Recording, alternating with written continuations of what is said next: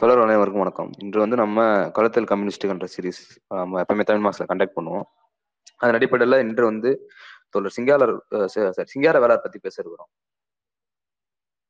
நாளை அவருடைய நினைவு தினம் மே அதாவது பிப்ரவரி பதினொன்றுன்றது. ஸோ அதனால இன்றைக்கு அவர் குறித்து ஒரு ஸ்பேஸ் நம்ம பேச இருக்கோம். ரொம்ப ரொம்ப முக்கியமான ஒரு தோழர் அவர். ஸோ அவரை குறித்து நம்ம ஒவ்வொரு ஆண்டும் நம்ம வந்து அவர் அவர் வந்து நினைவுபடுத்தி கொண்டே இருக்க வேண்டிய தேவை இருக்கிறது. அது இந்த மாதிரியான ஒரு காலகட்டத்தில் கண்டிப்பாக இருக்குது அது ஏன்றதை பார்ப்போம். அவரை பத்தி பார்க்கும் பொழுது நமக்கே தெரியும் என்ன?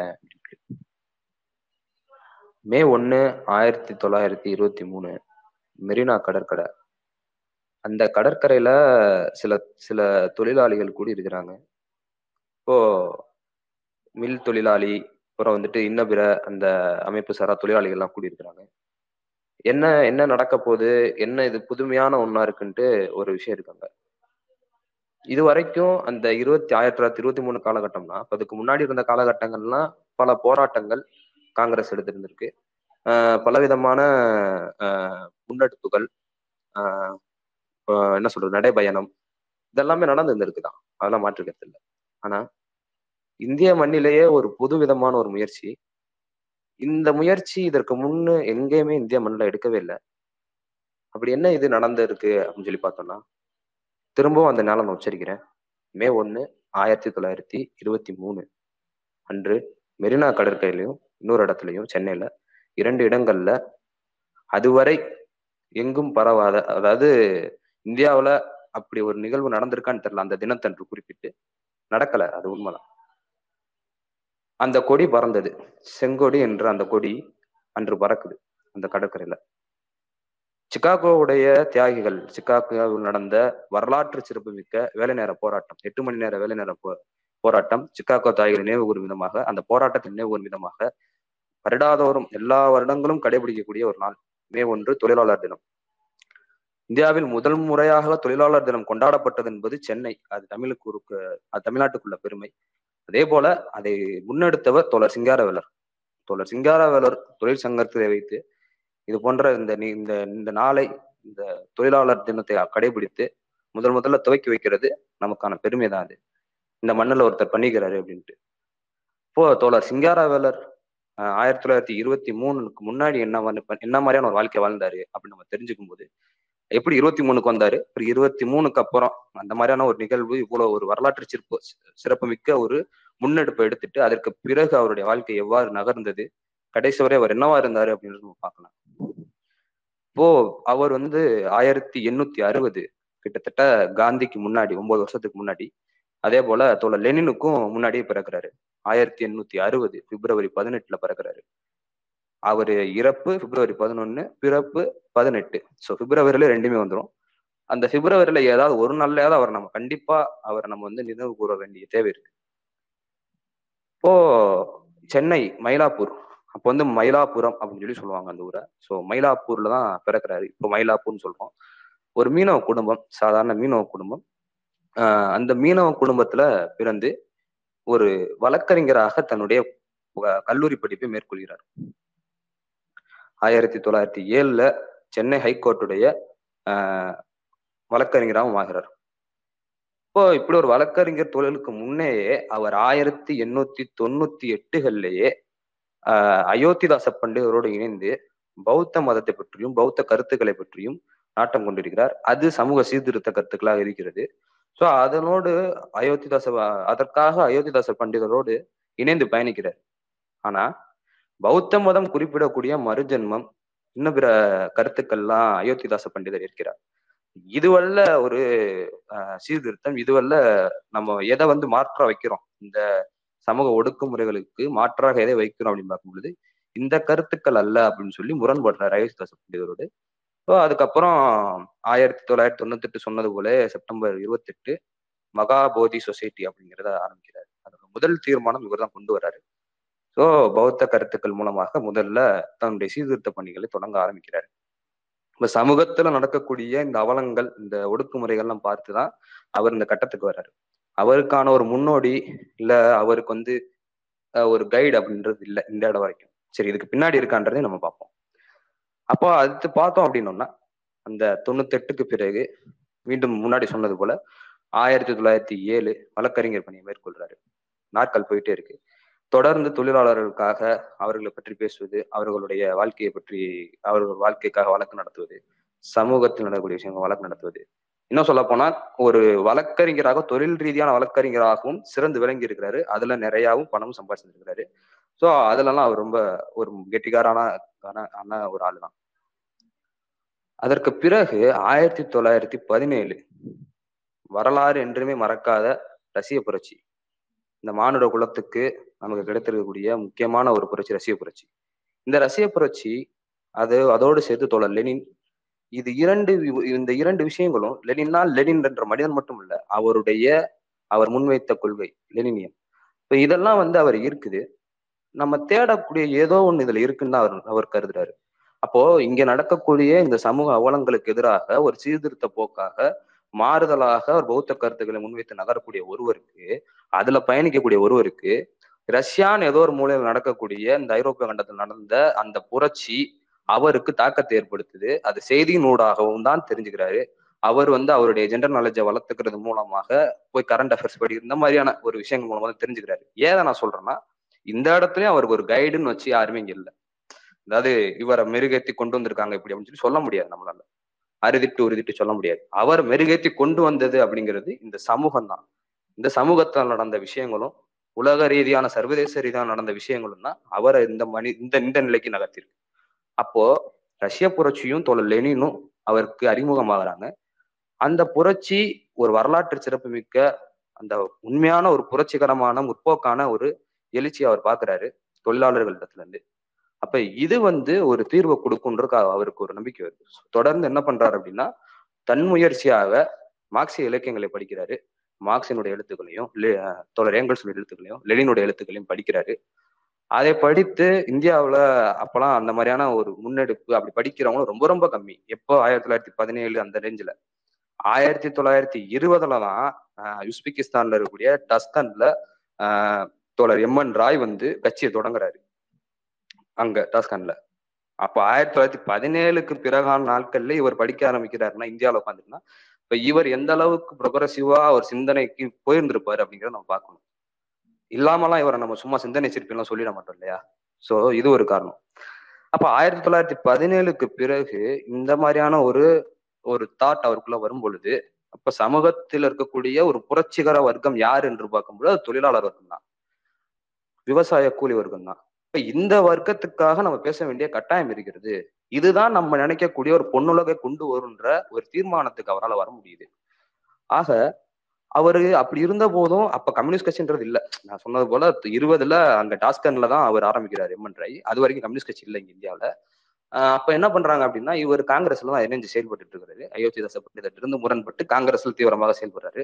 குறிப்பா சொல்லணும்னா ஆயிரத்தி தொள்ளாயிரத்தி ஆஹ் பத்தொன்பதுக்கு பிறகு ஜாலியன் வாலாபாக்கு பிறகு ஒரு விஷயம் நடக்கும். இப்ப ஜாலியன் வாலாபாக்கு கண்டித்தும் இந்த ஒத்துழையாமை போராட்டத்தை காந்தி முன்னெடுத்ததுக்காகவும் அவர் என்ன பண்ணுவாருன்னா தன்னுடைய வழக்கறிஞர் அங்கி மேலங்கியை வந்து ஹைகோர்ட்ல மெட்ராஸ் ஹைகோர்ட்ல எரிச்சு வழக்கறிஞர் பணியிலிருந்து வெளியே வருவார். இனிமே வந்து இந்த ஆங்கிலம் ஆங்கிலேயர் கொடுக்கக்கூடிய இந்த சட்டத்தின் கீழ் வேலை செய்ய வேண்டிய அவசியம் இல்லை. ஸோ ஒத்துழையாமை இயக்கத்தை கடைபிடிக்கணும். அதே நேரத்தில் இந்த ஜாலியன் வாலாபாக் படுகொலை எதிர்த்து பேசணும்னு சொல்லி பேசுறாரு அது தவிர்த்து இந்த ஏகாதிபத்தியத்துக்கு எதிராக அவர் ஆரம்ப காலங்கள்ல நடத்திய போராட்டங்கள் நிறைய இருக்கு. அதுல குறிப்பிட்டு சொல்ல வேண்டியது வந்து prince of Wales princess of Wales வரும்போது போராட்டம் பண்ணியிருக்கிறார் சென்னையில. ஸோ இதெல்லாமே அவருடைய முக்கியமான விஷயம். இது என்ன சொல்லணும்னா ஆங்கிலேயர் வந்து இவர் ஒரு இடத்துல குவாட் பண்ணுவார் நான் சொல்றேன். அதாவது ஆங்கிலேயருடைய போலீஸ் படைகள் வந்து இவரை என்ன மாதிரியான ஒரு ஃப்ரேம்குள்ள வச்சிருந்தாங்க சிங்காரவலர்னா யாருன்றது சொல்ல முடியும் அப்போ நம்ம அந்த இது வரும்போது அவர் இனிஷியல் ஸ்டேஜ் இந்த அளவுல இருந்தது. அதுக்கப்புறம் பதினேழு அந்த ரசிய புரட்சிக்கு அப்புறம் அவர் வந்து மார்க்சிய இலக்கியம் படிக்கும் பொழுது என்ன நினைக்கிறார் அப்படின்னா காங்கிரஸ்குள்ள காந்தியினுடைய கொள்கைகள்லாம் அவரால் ஈர்க்க முடியுது ஈர்க்கிறாரு. அது அதை அதை வந்து ஏத்துக்கிறாரு. காந்தியவாதியாக பயணிக்கிறாரு. அப்ப இந்த இரண்டு கட்டங்கள் நடந்துட்டு இருக்காரு. ஒரு பக்கம் கம்யூனிஸ்டத்துடைய இலக்கியங்களையும் காந்தியவாதியாக ஏற்றுக்கொண்டு பயணிக்கக்கூடிய ஒரு ஆளா இருக்கிறாரு அந்த ஸ்டேஜ் அதற்கு பிறகு பாத்தீங்க அப்படின்னீங்கன்னா காந்தியினுடைய இந்த யங் இந்தியா அப்படின்னு சொல்லக்கூடிய அவர் வெளியிடக்கூடிய அந்த இதழில் விவசாய தொழிலாளர்கள் குறித்து ஒன்று எழுதியிருக்காரு காந்தி. அதுல முரண்பட்டு ரொம்ப வெளிப்படையா திரிவிகா நடத்தக்கூடிய நவசக்தி அப்படிங்கிற இதழில் தன்னுடைய எதிர்ப்பாக தன்னுடைய விமர்சன ரீதியான ஒரு கடிதத்தை எழுதுறாரு காந்திக்கு. இப்ப அவர் சொல்றாரு விவசாய கூலிகளை நீங்க சொல்வது போல இந்த போராட்டத்துல இறங்க வேணாம்னு சொல்ல முடியாது. ஏன்னா திரும்ப திரும்ப அவர் சொல்லுவார் இந்த இந்த சமூகத்தை மாற்றக்கூடிய ஒரு வர்க்கங்களாக இருக்குது மனிதர்களாக இருக்குது ஒரு புரட்சிகரமான ஒரு கேரக்டர் வச்சிருக்கு குணாம்சம் இருக்கக்கூடிய ஒரு ஒரு வர்க்கம் இருக்குன்னா அது தொழிலாளர் வர்க்கமும் விவசாய கூலி வர்க்கம் தான் கூலி விவசாயம் தான் இப்ப அவர்கள் அவர்கள் அவர்களுடைய அவர்களுக்காக அவர்கள் போராட வேண்டிய தேவை இருக்கிறது சமுதாயத்தை மாற்ற வேண்டிய தேவை இருக்கிறது. ஆக நீங்க சொல்வது போல் இந்த மாதிரியான ஒரு போராட்டத்தை முன்னெடுக்க வேண்டாம் என்று இதே வார்த்தைகள் அப்படி எழுதுனாலும் இந்த சாராம்சத்துல அந்த அந்த கடிதத்துல அவர் விமர்சனமாக வெளிப்படுத்துறாரு. அதுல எந்த ஒரு தயக்கமும் அவருக்கு இல்லை. ஆயிரத்தி தொள்ளாயிரத்தி இருபத்தி ஒண்ணு காலகட்டங்கள்ல. சோ இருபத்தி தான் வந்து அந்த ஒத்துழையாமை இயக்கத்திலயும் அவர் கலந்து வெளியே வராரு அதுக்கப்புறம் அந்த இந்த மாதிரியான ஒரு விமர்சனமும் வைக்கிறாரு. அப்ப இவருக்கு தெரிய வருது காங்கிரசினுடைய போக்கு என்ன மாதிரி போய்கொண்டிருக்குன்னு இந்த ஒரு எக்ஸாம்பிள் மட்டும் இல்லை நாக்பூர் அதுக்கப்புறம் வந்துட்டு சாரி நாக்பூர் பம்பாய் இன்னும் சில இடங்கள்ல நார்த் இந்தியாவில் நடக்கக்கூடிய பல இடங்கள் இருக்கும். அங்கெல்லாம் வந்து காங்கிரஸுடைய மாநாடு நடந்திருக்கு. அதுக்கு தந்தி மூலமாக தன்னுடைய கருத்துக்களை சொல்லிட்டே இருக்காரு. இப்ப இவருடைய கருத்து எதை சார்ந்தது இருந்ததுன்னு பாத்தீங்கன்னா இந்த தொழிலாளர்களுடைய நலன் குறித்து பேசப்பட்டதாக இருந்தது. இவருடைய கருத்துக்கள் அங்கே விவாதிக்கப்பட்ட படவில்லை அது புறந்தள்ளப்பட்டே இருக்கு. ஒரு கட்டத்துக்கு மேல ஆயிரத்தி தொள்ளாயிரத்தி இருபத்தி ரெண்டு தமிழ்நாடு காங்கிரஸ் மாநாடு அதுல இவர் சொற்பொழிவாற்ற இருக்கிறாரு பேச இருக்கிறாரு. இப்போ அதுல ஒரு டெலிகேட்டா போய் கலந்து கொண்டு பேசும் பொழுது ரொம்ப முக்கியமான ஸ்பீச்சா இருக்குது. என்ன சொல்றாருன்னா இந்த தொழிலாளர்களுடைய நலனை குறித்து காங்கிரஸ் பேசாது. இங்க ஒரு விடுதலை நம்மளால அடைஞ்சிடவே முடியாதுன்னு சொல்லி சொல்றாரு. இப்ப காந்தியோ இல்ல காங்கிரஸ்காரர்களோ நினைப்பது போல வெறுமன எதிரி என்பது இந்த ஏகாதிபத்தியம் மட்டும் கிடையாது. பிரிட்டிஷ் முதலாளிகள் பிரிட்டிஷ் ஏகாதிபத்தியம் மட்டும் கிடையாது. அதற்கு பிற அதற்கு அடுத்து வரப்போகவிருக்கும் இந்த நாட்டிலே உதித்தொல போவதற்கும் இந்த முதலாளித்துவம் தான். ஆக மொத்தத்துல முதலாளித்துவம் என்ற வடிவமே நமக்கு வந்து எதிரி தான். அதுக்காக அதற்கு எதிராக வர்க்கத்தை நம்ம அணி திரட்டணும் அப்ப யாரை நீங்க யாருடைய நலன் குறித்து பேச வேண்டிய அவசியம் இருக்கு? யாரை நீங்க அரசியல்படுத்த வேண்டிய அவசியம் இருக்கு? யாரை வந்து ஒரு புரட்சிகரமாக இந்த சமூகத்தை மாற்ற வேண்டிய அவசியம் இருக்கு என்று போகும் பொழுது தொழிலாளர் வர்க்கத்தை தான். இப்ப அந்த வர்க்கத்துக்காக அந்த மக்களுக்காக அவர்கள் பட அவர் படக்கூடிய அவல நிலைகளுக்கு எதிராக நீங்க வந்து இங்க பேசி ஆகணும் அதுக்கான திட்டங்களை வகுக்கணும். அதற்கு அவர்களே போராட்டத்துல களம் இறக்கணும். இதுதான் நம்ம பண்ணணும்னு சொல்லி தொழிலாளர் நலம் குறித்து தொழிலாளர் சார்ந்து அவர் பேச ஆரம்பிக்கிறார். இது தமிழ்நாடுடைய மாநாட்டுல மட்டும் இல்லாது அதே ஆண்டு நேஷனல் காங்கிரஸ். அங்க நடக்கக்கூடிய மாநாடு பீகார்ல காயால நடக்கும். ரொம்ப பிரசித்தி பெற்ற சொற்பொழிவு தோழர்களே அதெல்லாம் அதெல்லாம் வந்து அவர் தொழிலாளர்களுடைய நலன் குறித்து அவர் பேசுனது வந்து பேசப்பட்ட விஷயம் கிடையாது. அதுல அவர் சொல்றாரு ஏகாதிபத்தியத்தை எதிர்க்க வேண்டும். அதே நேரத்துல முதலாளித்துவத்தை நம்ம எதிர்க்க வேண்டும். அதுல நம்ம மாற்று கருத்தே கொல்லக்கூடாதுன்னு சொல்றாரு. அப்ப அவரு அதோட சேர்த்து என்ன சொல்றாருன்னு பாத்தீங்கன்னா அவருடைய வார்த்தைகளை நான் அப்படியே உச்சரிக்கிறேன் உலக கம்யூனிஸ்டுகளின் வரிசை முறையில் உலக நலனின் அக்கறை கொண்டுள்ள பிரதிநிதியாக வந்துள்ளேன். ஆகையால் பூர்சுவாக்களே கவனித்துக் கொள்ளுங்கள். நான் சொல்வதை உற்று கேளுங்கள். இந்திய தொழிலாளர்கள் வெளிப்புற்று உள்ளனர். வெளிநாட்டில் உள்ள அவர்களின் தோழர்களை போலவே குன்றுகளுக்கு அப்பால் கடலுக்கு அப்பால் அவர்கள் காண காண்கின்றார்கள். தோழமை பாராட்டுகின்றார்கள். நீங்கள் அவர்களை இப்போது புறக்கணிக்க முடியாது. அவர்கள் தங்கள் வலிமை இப்போது உணர்ந்துள்ளார்கள் அப்படின்னு சொல்லி சொல்றாரு. அப்ப இந்திய பூசுவாக்களுக்கும் சரி இந்த ஏகாதிபத்தியத்துக்கும் சரி ஒரு ஒரு எச்சரிக்கை விடுக்கும் தொனியில அவர் பேசுறாரு. தொழிலாளர் நலன் குறித்து பேசுறாரு. இந்த மாநாடு ரொம்ப பிரசித்தி பெற்ற மாநாடு. இதுலயும் அவருடைய கோரிக்கைகள்லாம் பெருசா ஏற்றுக்கொள்ளப்படல. அப்ப அவருக்கு தந்தி அனுப்பி காங்கிரஸ் இருக்கக்கூடிய கடைகோடியில் இருக்கக்கூடிய இல்லாட்டி காங்கிரஸினுடைய ஒரு ஒரு மிடில் இருக்கக்கூடிய ஒரு தலைவர்கள் அளவு ரீச் ஆகி அவருடைய கோரிக்கை எட்டப்படல. சரி காந்தி அளவுக்கு போய் ஒரு பெரிய தலைவர்களை பார்த்து இந்த போக்கை மாற்ற முடியும். காங்கிரஸை வந்து ஒரு தொழிலாளருக்கான கட்சியாக தொழிலாளர் வர்க்கம் பேச ஒரு க பேசக்கூடிய ஒரு கட்சியாக மாற்ற முடியும் அப்படி நினைச்ச நினப்பும் தகர்ந்தது இந்த மாநாட்டுல. அப்போதான் இவர் என்ன பண்றாரு அப்படின்னா ஆயிரத்தி தொள்ளாயிரத்தி இருபத்தி ரெண்டு காங்கிரஸ்ல இருந்து வெளியேறாரு. இப்ப காங்கிரசினுடைய இந்த போக்கை இந்த முதலாளித்துவ சார்புள்ள இந்த போக்கை கண்டித்து வெளியேறாரு. வெளியேறிட்டு பாத்தீங்க அப்படின்னா நான் முன்னாடி சொன்னது போல ஆயிரத்தி தொள்ளாயிரத்தி இருபத்தி மூணு மே ஒன்று மெரினா கடற்கரையில கொடி ஏத்துனது மட்டும் இல்லாம அன்றே அவர் ஒரு கட்சியை தொடங்குறாரு. தொழிலாளர் விவசாய கட்சி அப்படிங்கிற கட்சியை தொடங்குறாரு. இந்த புரட்சிகரமான இந்த கட்சி தொழிலாளர்களை சார்ந்தும் விவசாய குழிகளை சார்ந்தும் அவர்களுடைய நலன் பேசக்கூடிய ஒரு கட்சி என்று நிறுவுறாரு. இதுதான் தென்னிந்தியாவில வழங்கப்பட்ட ஒரு முதல் கம்யூனிஸ்ட் கட்சியாக இருக்க முடியும் அப்படின்னு சொல்ல முடியும் நம்மளால. மட்டும் இல்ல குறிப்பிட்டு சொல்லக்கூடிய விஷயம்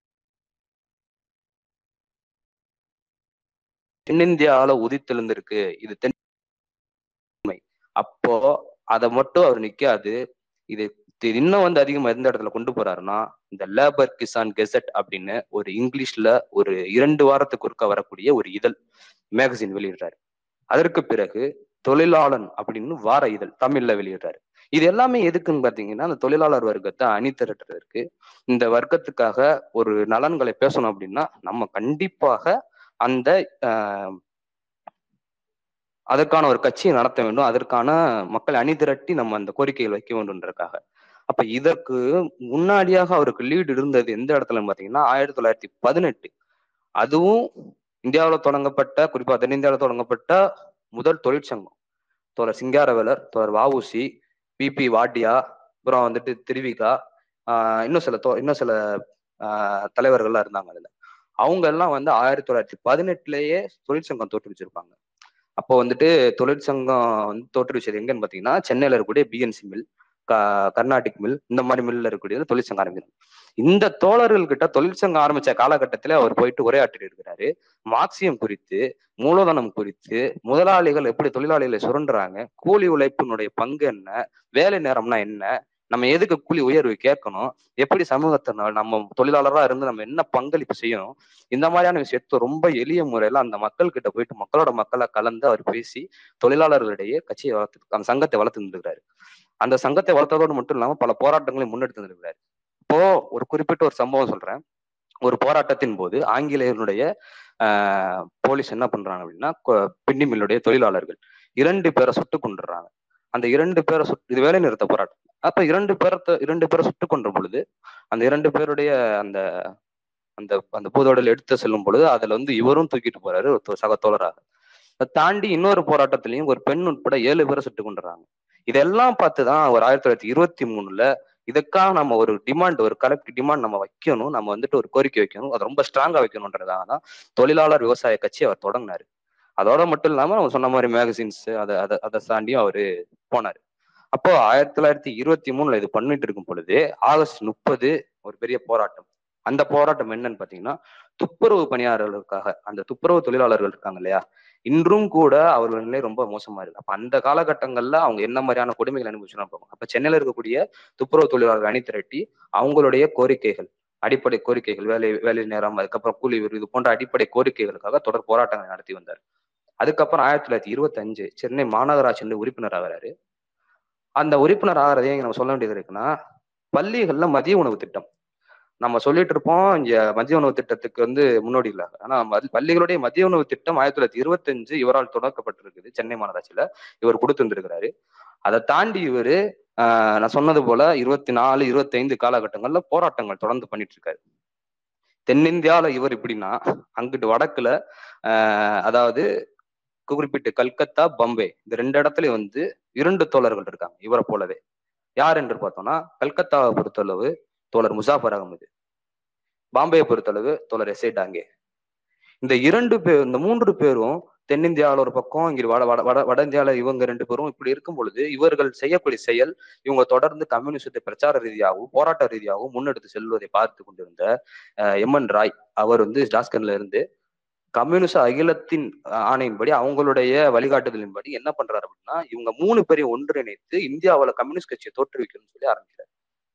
அதுதான் ஆயிரத்தி தொள்ளாயிரத்தி இருபத்தஞ்சு கான்பூர் சதி உலகம் நம்ம கேள்விப்பட்டிருப்போம். அந்த கான்பூர்லயே மாநாடு ஃபர்ஸ்ட் கம்யூனிஸ்ட் மாநாடு ஆயிரத்தி தொள்ளாயிரத்தி இருபத்தஞ்சு.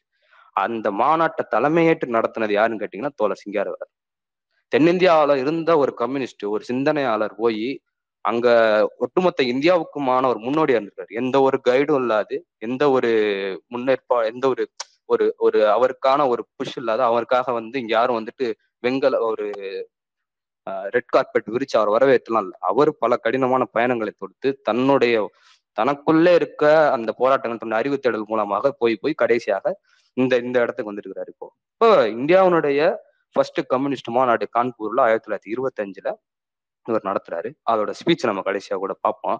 அதுவும் உண்மையிலே வந்துட்டு இப்போ இப்போ இருக்க நம்ம கரண்ட் சினாரியோக்கு ரொம்ப ரொம்ப முக்கியமா தேவைப்படக்கூடிய ஒரு உரை அது அந்த உரை.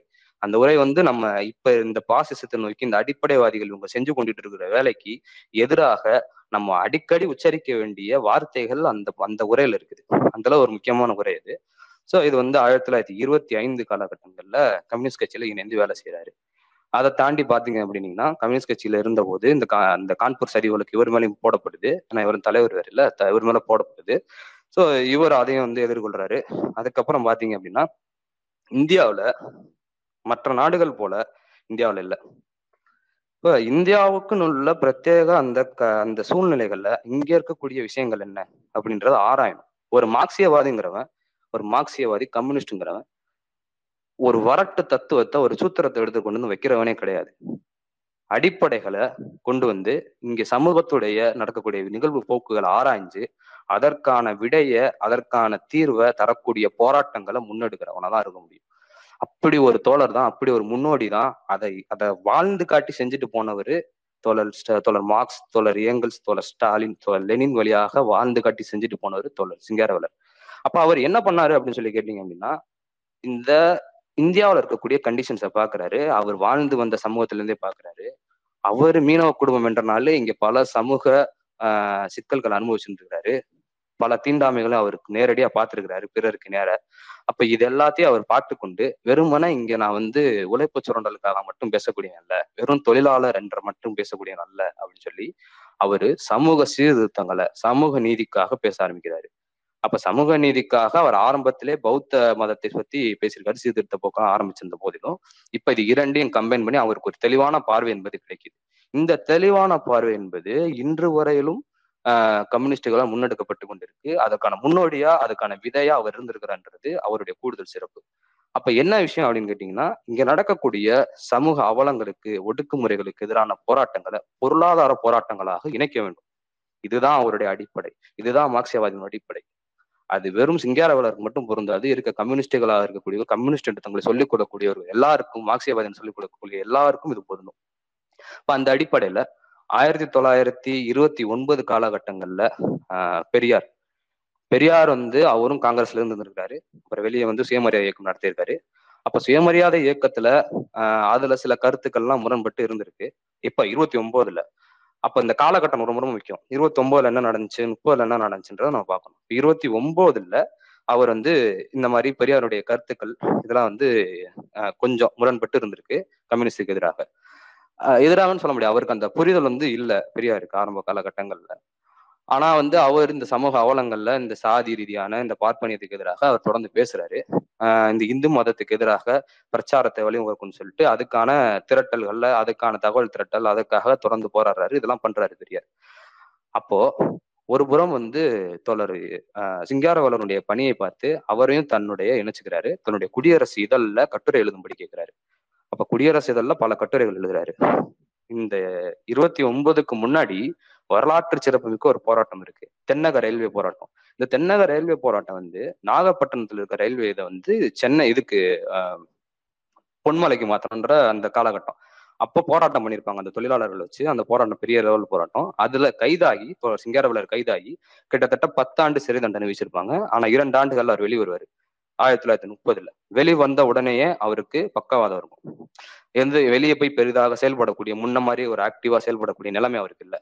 இருந்த போதும் அவருடைய சிந்தனை நிக்கவே இல்லை. இப்ப பெரியாரோடு இணைந்து அவர் சிந்தித்த அவருடைய சிந்தனைகளை அவர் வெளியிட ஆரம்பிக்கிறாரு. அதாவது அவர் திரும்ப திரும்ப அவர் கோட் பண்ண விஷயம் தான் இங்க சமூக அவலங்கள் ஒடுக்குமுறைகள் எல்லாம் இருக்கு. ஆகையால் நம்ம இந்த சமூக நீதியை பேசியாக வேண்டும். இந்த சமூக போராட்டத்தை நம்ம பொருளாதார போராட்டத்தோட இணைக்க வேண்டும். இங்க ஒரு பொருளாதார மாற்றம் நடக்காம இந்த நிலவுடை சமூகத்தை கேள்வி கேட்காம இந்த ஏகாதிபத்தியத்தை கேள்வி கேட்காம இந்த ஒடுக்குமுறைகளையும் இந்த சுரண்டலையும் நம்மளால் அகற்றவே முடியாது. அதே போல நம்ம என்னதான் வந்து தொழிலாளர் போராட்டம் வர்க்க போராட்டங்கள் முன்னெடுத்திருந்தாலும் இங்க இருக்கக்கூடிய பிற்போக்கான தன்மைகளை இங்க இருக்கக்கூடிய இந்த சமூக அவலங்களை நம்ம கேள்வி கேட்காம நகர முடியாது. அப்ப இது இரண்டு காலில் பயணிக்க வேண்டும் என்று ஆரம்ப கட்டத்திலே நமக்கு வந்து வழிகாட்டிட்டு போனவர் தான் தொல் சிங்காரவலர். அப்போ பெரியாரினுடைய குடியரசு இதழ்கள்ல பல கட்டுரைகள் கடவுள் பத்தி மதத்தை பற்றி பிரபஞ்சத்தை பற்றி ஆஹ் பொருள் முதல்வாதத்தை பற்றி விஞ்ஞானத்தை பற்றி. பெரியார் அவர்கள் ஒரு வியாக்கியானம் செய்து கொண்டு வரட்டு நார்த்திகம் பேசிக் கொண்டிருந்தப்போ தன்னுடைய பொருள் முதல்வாதத்தை விஞ்ஞான ரீதியான ஒரு பொருள் முதல்வாதத்தை முன்வைத்து அவர் நகர்த்துகிறார் இந்த சமூகத்தை இந்த அவருடைய எழுத்துக்கள் மூலமாக. தொடர் சிங்காரவலர். முப்பதுகள்ல அவர் பண்ண கட்டுரைகள் எல்லாமே ரொம்ப பிரசித்தி. அப்பதான் வந்து கம்யூனிஸ்ட் கட்சி அறிக்கையினுடைய மொழியாக்கம் அப்புறம் கம்யூனிஸ்ட் கம்யூனிஸ்ட கோட்பாடுகளின் மொழியாக்கம் அதெல்லாம் வந்து நடக்குது. இப்போ குடியரசுல இவர் இருக்கும் பொழுதுதான். இப்ப முப்பதுகள்ல பெரியாருக்கான ஒரு வரலாற்று சிறப்புமிக்க ஒரு சம்பவம் இருக்கு. அது என்னன்னா யூஎஸ்எஸ்ஆருக்கு அவர் போறது. உலக சுற்றுப்பயணம் போவாரு அதுல ரொம்ப குறிப்பிட்டு சொல்ல வேண்டிய யூஎஸ்எஸ்ஆர் யுஎஸ்எஸ்ஆரை பார்த்துட்டு அவருக்கு இருந்த அந்த அவருக்குனே இருக்கக்கூடிய அந்த சிந்தனை பெரியாருக்குன்னு இருக்கக்கூடிய சிந்தனை எல்லா தவறுக்கும் இங்க இருக்கக்கூடிய எல்லா சமூக ஒடுக்குமுறைக்கும் மதம் தான் காரணம் என்ற அவருடைய சிந்தனை அந்த சிந்தனை அவர் பார்க்கிறாரு பெரு யுஎஸ்எஸ்ஆரை ஒரு கம்யூனிஸ்ட் நாடால ஒரு பொது உடைமை கொள்கையை ஏற்றுக்கொண்ட ஒரு சோசியலிச நாடால இந்த மதத்தை துவம்சம் பண்ண முடியுது. இந்த மதத்தை எதிராக ஒரு முற்போக்காக சமூகத்தை நடத்த முடியுது. அப்ப நமக்கான தீர்வு இதுதான். அப்படின்னு சொல்லி ஆயிரத்தி தொள்ளாயிரத்தி முப்பதுக்கு அப்புறம் சுற்றுப்பயணத்துக்கு அப்புறம் இங்க வராரு அவர் சுற்றுப்பயணம் மேற்கொண்ட காலகட்டங்கள்ல குடியரசு நடத்துற பொறுப்பு பெரியாரால் இவருக்கு கொடுக்கப்பட்டது. சிங்காரவேலர் தான் பண்ணிட்டு இருந்தாரு. சிங்காரவேலர் எழுதாரு அப்போ அவருக்கு தான் கொடுத்துருக்கான் அவர் தான் பண்ணியிருக்கிறாரு அப்போ முப்பத்தி ரெண்டு ரொம்ப ரொம்ப குறிப்பிட்டு சொல்ல வேண்டிய ஒரு வருடம் அது. டிசம்பர் மாசம் இருபத்தெட்டு இருபத்தி ஒன்பதுல ஈரோடு கூப்பிடுறாரு பெரியார் சிங்காரவேலரை. என்னன்னு கேட்டோம்னா ஒரு திட்டம். அதான் ஈரோட்டு திட்டம். ஈரோட்டு திட்டம்ன்றது வந்து ரொம்ப ஃபேமஸ் அந்த அந்த காலகட்டத்தை படிக்க ஆரம்பிக்கிறவங்க எல்லாத்துக்குமே ஈரோட்டு திட்டத்தை கடந்து போக முடியாது. ஈரோட்டு திட்டம் என்ன அப்படின்னு சொல்லி கேட்டீங்கன்னா சில அம்சங்களை சொல்றேன் அதுல. அந்த சில அம்சங்கள் வந்து ரொம்ப குறிப்பிட்டு சொல்ல வேண்டியது இருக்கு. அந்த திட்டமா அவன் சொல்றது முதல்ல எட்டு மணி வேற நேரம் எட்டு மணி நேர வேலை.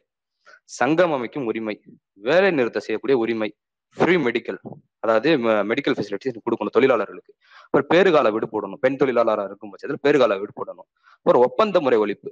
நம்ம இப்பயே பாக்குறோம் கான்ட்ராக்ட் லேபர் வந்து எவ்வளவு தூரம் வந்து அதோடைய கொடுமைகளை செஞ்சுட்டு இருக்கு கான்ட்ராக்ட் லேபர்ன்ற பேர்ல இருந்து. அப்போ அதோட உச்சம். எந்த ஒரு ஜனநாயக உரிமையும் தொழிலாளர் கொடுக்காத நேரத்துல கான்ட்ராக்ட் ஒர்க்கர்ஸ் அப்போ அந்த அதை ஒழிக்கணும். அதுக்கப்புறம் வந்து விவசாயம் சார்ந்த சில விஷயங்கள் சொல்லியிருக்கிறாங்க. அது வந்து என்னன்னா இலவச நீர்ப்பாசனம் விவசாயிகளுக்கு. அதுக்கப்புறம் வந்து ஜமீன்தாரி முறை ஒழிப்பு. இந்த ஜமீன்தாரி முறை ஒழிப்பு என்பது கம்யூனிஸ்டுகளால் பின்னாட்கள்ல ரொம்ப தீவிரமா எடுக்கப்பட்டது. இங்க ஜமீன்தாரி ஒழிப்பு முறை வந்து ஒரு சி ஒரு ஒரு முற்போக்கம் நகர்ந்ததுன்னா அதுக்கு அவருடைய பங்களிப்பு ரொம்ப ரொம்ப குறிப்பிடத்தக்கது. அதுக்கப்புறம் பாத்தீங்கன்னா எல்லாருக்குமான வாக்குரிமை அப்பயே பேசியிருக்கிறாங்க. எல்லாருக்குமான வாக்குரிமை நீ கொடுக்கணும். அதை விட ரொம்ப முக்கியமான விஷயம் எல்லா மக்களும் ஜனநாயக ரீதியா தேர்தலில் பங்கிடணும். அவங்க பிரதிநிதிகளாக வேட்பாளர்களாக போட்டியிடணும். அதுக்கு அனுமதி இங்க கிடைக்கணும். வெறும் சொத்து எடுக்கணுக்கு மட்டும் கொடுக்கக்கூடாது நீ. அதே மாதிரி இந்த சாதிக்காரன் அந்த சாதிக்காரன் பார்த்து மட்டும் கொடுக்கூடாது நீ. அடித்தட்டு மக்கள் ஏழை மக்கள் தொழிலாளர் விவசாயிகள் இவங்களுக்கு கொடுக்கணும். இவங்க கிட்ட போய் சென்றடையணும் அதிகாரம் அப்படின்னு சொல்லி அப்பவே இங்க இந்த ஏரோட்டு திட்டத்துல குறிப்பிட்டு சொல்லக்கூடிய இந்த விஷயங்கள்லாம் சொல்லியிருந்திருக்காங்க முப்பத்தி ரெண்டுக்கு பிறகான பெரியாருனுடைய காலத்தை அணுகு நம்ம பார்க்கும் பொழுது முப்பத்தி மூணுல அவர் கைதாகிறாரு.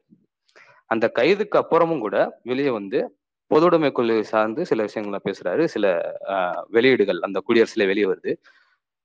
அதற்கு பிறகு பாத்தீங்க அப்படின்னீங்கன்னா முப்பத்தி நாலுல கம்யூனிஸ்டுகளாக செயல்படுறவங்க பெரிய தடை வந்தது.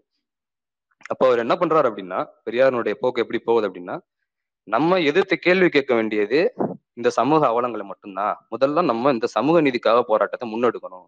அப்ப இந்த இங்க இருக்கக்கூடிய நிலவக்கூடிய பார்ப்பனை மட்டும்தான் பிரதான பிரச்சனை. அதை மட்டும்தான் எதிர்க்கணும்ன்ற அளவுக்கு அவர் மாறுறாரு. அப்ப இந்த மாறுதல்களை எப்படி காந்தி கிட்ட முரண்பட்டு எப்படி அயோத்திதாச பண்டிதர் கிட்ட முரண்பட்டு அவர்களிடத்து விமர்சனம் வைத்தாரோ அதே போல குடியரசு இதழிலேயே அவர் விமர்சனம் வைக்கிறார் பெரியார் மேல. இந்த போக்கு வந்து தீர்வா இருக்காது. ஸோ நீங்க வந்து கன்சிடர் பண்ணணும் போல அவரு கோரி இது பண்றாரு விமர்சனம் வைக்கிறாரு. இன்னும் தாண்டி சொல்ல போனா இங்க நடக்கக்கூடிய இந்த வரட்டு நாத்திகமா இருக்கட்டும் இங்க இருக்கக்கூடிய சமூக நீதி போராட்டம் என்று சொல்லிக் கொள்வதா இருக்கட்டும் அது பொருளாதாரத்தோட இணைக்காது சமூக நீதி போராட்டம் வந்து பொருளாதார போராட்டத்தோடு இணைக்காம போச்சுன்னா வெறுமன ஒரு ஒரு மதத்தை மட்டும் குறியிட்டு நம்ம சொல்லுவதால மட்டுமே இங்க தீர்வு வந்துடாது அப்ப இந்த ஏகாதிபத்தியத்தை எதிர்க்க வேண்டும். இங்க சமூக நீதிக்காக பேசுறோம் இல்லாட்டி வந்து இங்க இருக்கிற சாதிக்காக எதிராக பேசுகின்றோம் என்று சொல்லி ஏகாதிபத்தியத்தை ஆதரிக்கக்கூடிய நிலைக்கு நம்ம போயிடவே கூடாது. ஏன்னா அவர் குறிப்பிட்டு சொல்றாரு சீர்திருத்தவாதிகள் எப்போதுமே அரசு பக்கம் நிக்கிறாங்க. அரசினுடைய போக்கை நலன்களை கடைபிடித்து நிக்கிறாங்க. அதே போல அரசு இந்த சீர்திருத்தவாதிகளை நல்ல பிள்ளையாக பாதிக்குது. இப்ப நல்ல பிள்ளை பேர் வாங்குறதுக்காக அரசிடம் நல்ல பிள்ளை பேர் வாங்குவதற்காக நம்ம இந்த சீர்திருத்தத்தை முன்னெடுக்க கூடாது. நம்ம எக்காரணத்தை கொண்டும் மாந்த விடுதலுக்காக பேசுறவங்க யாருமே ஒரு புரட்சிகர பாதையை தான் முன்னெடுக்க முடியும். அப்படி ஒரு புரட்சிகர பாதையை முன்னெடுக்கணும் அப்படின்னா நம்ம விஞ்ஞான ரீதியாக முதிர்ச்சி அடையணும். விஞ்ஞான ரீதியான தேடல்கள் இருக்கணும். விஞ்ஞான ரீதியாக தெரிந்து கொள்ள வேண்டும். இப்ப சமூகத்தை விஞ்ஞான ரீதியா நகர்த்தணும் அப்படின்னா சமூக புனிதி போராட்டங்களை பொருளாதார போராட்டங்களோட நிற்கணும் அடிப்படை பொருளாதார மாற்றங்கள் வந்தா மட்டும்தான் மனிதனுடைய வாழ்க்கை மேம்படும். அதோடு சேர்ந்து இந்த விஞ்ஞான பிரச்சாரம் இந்த விஞ்ஞான பரப்புரையும் இந்த விஞ்ஞான ரீதியான பண்பாட்டு தளங்களை வேலை செய்யறதும் அவசியம். இதெல்லாம் தான் சிங்காரவனுடைய சிந்தனை. இதை முன் வச்சு அவர் கட்டுரை போடும் பொழுதும் பின் குறிப்புல என்னோட சிந்தனைக்கு இதுதான் இதா தோணுது தவறா தோணுன்னு சொல்லி பெரியார் எழுதியிருக்கிறார் இந்த காலகட்டங்கள். அதாவது பார்ப்பனி தான் தவறா தோணுது போல எழுதியிருக்கிறார். இப்ப இதெல்லாம் வந்து அவர்கிட்ட இருந்து முரண்பட்டது. ரொம்ப எக்ஸ்ட்ரீமா போன விஷயம் என்னன்னா ஒரு காலகட்டத்துக்கு முன்னாடி ஜஸ்டிஸ் பார்ட்டிகிட்ட போயிட்டு சேர்றாரு பெரியாரு. இப்ப ஜஸ்டிஸ் நீதியாளர் கழகத்துல போய் சேர்றாரு. ஜஸ்டிஸ் பார்ட்டிட்ட சேரும் பொழுது என்ன நடக்குதுன்னா அவங்களுக்கான திட்டம் இல்லை ஸோ அந்த திட்டத்தை நானே தரேன் போறேன். அப்போ என்னன்னா ஜீவாவும் தொலை சிங்காரவலரும் முரண்பட்டு விமர்சனம் வைக்கிறாங்க ஓப்பனா. இப்போ இங்கே உள்ள திட்டம் ஈரோட்டு திட்டத்தை க கைவிட்டுட்டு போயிட்டீங்க அப்படின்றது போல விமர்சனம் வைக்கிறாங்க. ஸோ இதெல்லாம் வந்து அவர்கிட்ட இருந்து முரண்பட்ட விஷயங்கள். அதுக்கப்புறம் முப்பத்தி ஆறு முப்ப முப்பத்தி ஆறுல காங்கிரஸ் சோசியலிஸ்ட் கட்சி வரும். அதுக்கப்புறம் இவருடைய பல எழுத்துக்கள் அந்த காலகட்டங்கள்ல இவர் எழுதிய புத்தகங்கள் தொல் சிங்காரவேலருடைய கட்டுரைகள் தாண்டி அவர் எழுதிய புத்தகங்கள் ரொம்ப ரொம்ப முக்கியமான புத்தகங்கள்லாம் நிறைய இருக்குது. மார்க்சியம் குறித்து பிரபஞ்சன் குறித்து இந்த கருத்து முதல்வாத போக்கை குறித்து விஞ்ஞானத்தை குறித்து அதை குறித்துலாம் எழுதுகிறாரு. அதுக்கப்புறம் வந்து லாப்லாஸ் போன்ற ஐரோப்பிய அறிஞர்கள் அப்ப இருந்த வானவியல் கோட்பாட்டாளர்கள் ஆஹ் அப்ப இருந்த சமூக சீர்திருத்தவாதி இவங்க எல்லாத்தையும் கூட படித்து அவங்கள்ட்ட இருந்து உள்வாங்கி பல கருத்துக்களை இவர் வந்து அவர் அவர்களுடைய அவர்களுடைய கருத்துக்களை இவர் இங்கேயும் வந்து பேசியிருக்கிறாரு பண்ணியிருக்கிறாரு. இப்போ அந்த காலகட்டங்களில் அதுவும் நான் சொல்ற காலகட்டம் இவருக்கு வந்து உடல்நிலை குன்றி ஒரு வயது முதிர்ந்த காலகட்டம். ஆயிரத்தி தொள்ளாயிரத்தி ஆயிரத்தி எண்ணூத்தி அறுபதுல பிறந்தவர். கிட்டத்தட்ட ஆயிரத்தி தொள்ளாயிரத்தி முப்பத்தாறு சமயங்கள் இந்த மாதிரியான போக்குலாம் நிறைய இதுக்கிடையில அவர் நிறைய எழுதுறாரு நிறைய இது பேசுறாரு. ஸோ இதெல்லாமே வந்து நம்ம சிங்காரவேலர் அவர்கள்ட்ட சொல்ல வேண்டிய தெரிஞ்சு கொள்ள வேண்டிய விஷயங்கள். இப்போ நான் முன்னாடி சொன்னது போல தென்னிந்தியாவில் சிங்காரவேலரும் கல்கத்தாவுல தோழர் முசாபர் அகமதும் பாம்பேல தோழர் இசை டாங்கியும். இந்த மூணு பேரையும் ஒருங்கிணைத்து இந்த மூணு பேர் பண்ணக்கூடிய இந்த போராட்டத்தையும் பிரச்சாரத்தையும் கம்யூனிசம் சார்ந்து தொழிலாளர் சார்ந்து பேசக்கூடியதையும் பார்த்து எஸ்ஏ டாங்கி ஒருங்கிணைத்து இந்த மாநாடு நடத்துறாரு இல்லையா? நடக்குது இல்லையா இங்க? ஆயிரத்தி தொள்ளாயிரத்தி இருபத்தி அஞ்சு கம்யூனிஸ்ட் அகிலத்தின் பேரால இங்க நடக்குது இல்லையா ஒரு மாநாடு? அந்த மாநாடு ஆஹ் கான்பூர்ல நடக்கக்கூடிய ஒரு மாநாடு. அதுல நம்ம குறிப்பிட்டு சொல்ல வேண்டிய அவருடைய உரை. அந்த உரை வந்து ரொம்ப பிரசித்தி பெற்ற உரை. அந்த உரையில முடிவுரை அவர் என்ன சொல்றாருன்னு கேட்டீங்கன்னா ஆக எளிய வாழ்க்கை நாங்க என்ன கேட்கிறோம்? அதாவது வந்து இந்த கம்யூனிஸ்டுகளாகிய நாங்கள் என்ன கேட்கிறோம்? எங்களுடைய தேவை என்ன அப்படின்னு சொல்லி பாத்தீங்கன்னா மக்களுக்கான எளிய வாழ்க்கை அன்றாட உணவு அதை பற்றி கவலை இல்லாத வாழ்க்கை ஆஹ் நோய் நொடி இல்லாத வாழ்வு அகால மரணத்தால் உடல்நல கோளாறு இல்லாத ஒரு வாழ்வு அறியாமை நீங்கிய வாழ்வு இதெல்லாமே தான் எங்களுடைய தேவை. இப்ப கம்யூனிச கொள்கைகள் படிப்படியாக அமைதியான நிலையில கடைபிடிப்பதன் மூலமாக இந்தியாவில் உள்ள இந்திய மக்களுக்கு சிறந்த வாழ்க்கையை கொண்டு வர முடியும். என கம்யூனிஸ்டாக நாங்கள் நம்புகிறோம். இந்தியாவுல இந்தியாவின் எதிர்காலம் நம் கையில் தான் இருக்கிறது. மிக உயர்ந்த இந்தியாவை நாம் கனவு காண காண்கின்றோம். எளியோரே வலியோர் சுரண்டல்.